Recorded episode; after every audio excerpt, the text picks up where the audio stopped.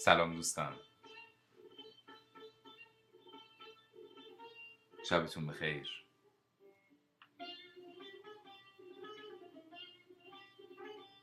از گلستان سعدی اتفاق نابی رو براتون انتخاب کردم که خودم هر بار که میخونمش هم لذت میبرم و هم یاد میگیرم. امیدوارم که برای شما خوبان خوب هم هم مقبول نظر باشه و هم مفید به فایده حقیقی.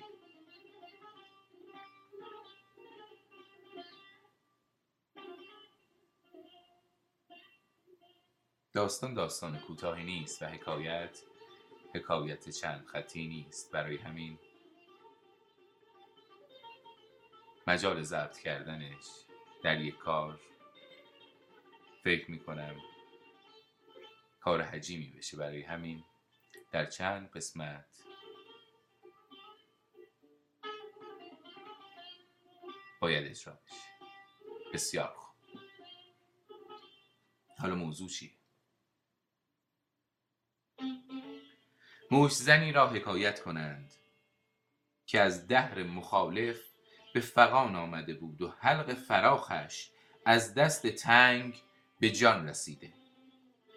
شکایت پیش پدر برد و اجازت خواست که عزم سفر دارم، مگر به قوت بازو کفافی به دست دارم. یک موش زنی بوده، یک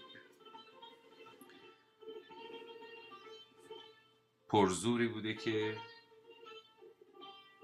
توی دست شده بوده و نادار، برای همین جانش به لبش میرسه و به پدر این اطلاع رو میده که پدر عزم سفر داره. پدر گفت ای پسر، خیال محال از سر بدر کن و پای قناعت در دامن سلامت کش، که بزرگان گفتند دولت نه به کوشیدن است، چاره کم جوشیدن است. کس نتواند گرفت دامن دولت که شور بیفایده است و هرچه در برابر وی کور. چه کند زورمند بارون بخت، بازی بخت به ز بازوی سخت. پسر گفت ای پدر، فواید سفر بسیار است، از دیدن عجایب و شنیدن غرایب و تحصیل جاه و ادب و مزید مال و معرفت یاران و تجربت روزگاران. چنان که سالکان طریقت گفتند تا به دکان و خانه در گروی، هرگز ای خام آدمی نشوی. برو در جهان تفرج کن، پیش از آن روز که از جهان بروی. پدر گفت ای پسر، فواید این سفر چنین که گفتی بسیار است، ولیکن مسلم پنج طایفه است. قسمت قسمت با هم جلو میریم دوستان. پس پدر گفت ای پسر، فواید سفر این چنین که گفتی بسیار است، ولیکن مسلم برای پنج طایفه صدق میکنه.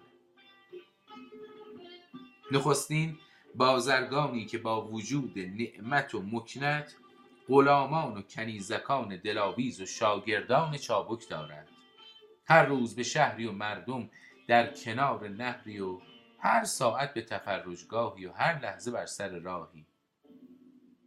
منعم به کوه و دشت و بیابان غریب نیست، هر جا که رفت خیمه ز دو خوابگاه ساخت.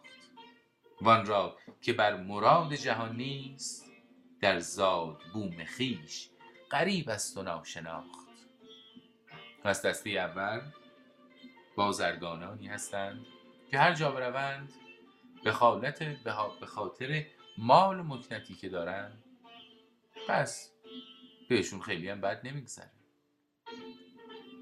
دوم، عالمی که به منطق شیرین و مایه بلاغت هر جا که رود به خدمتش اقوام نمایند و اکرام کنند.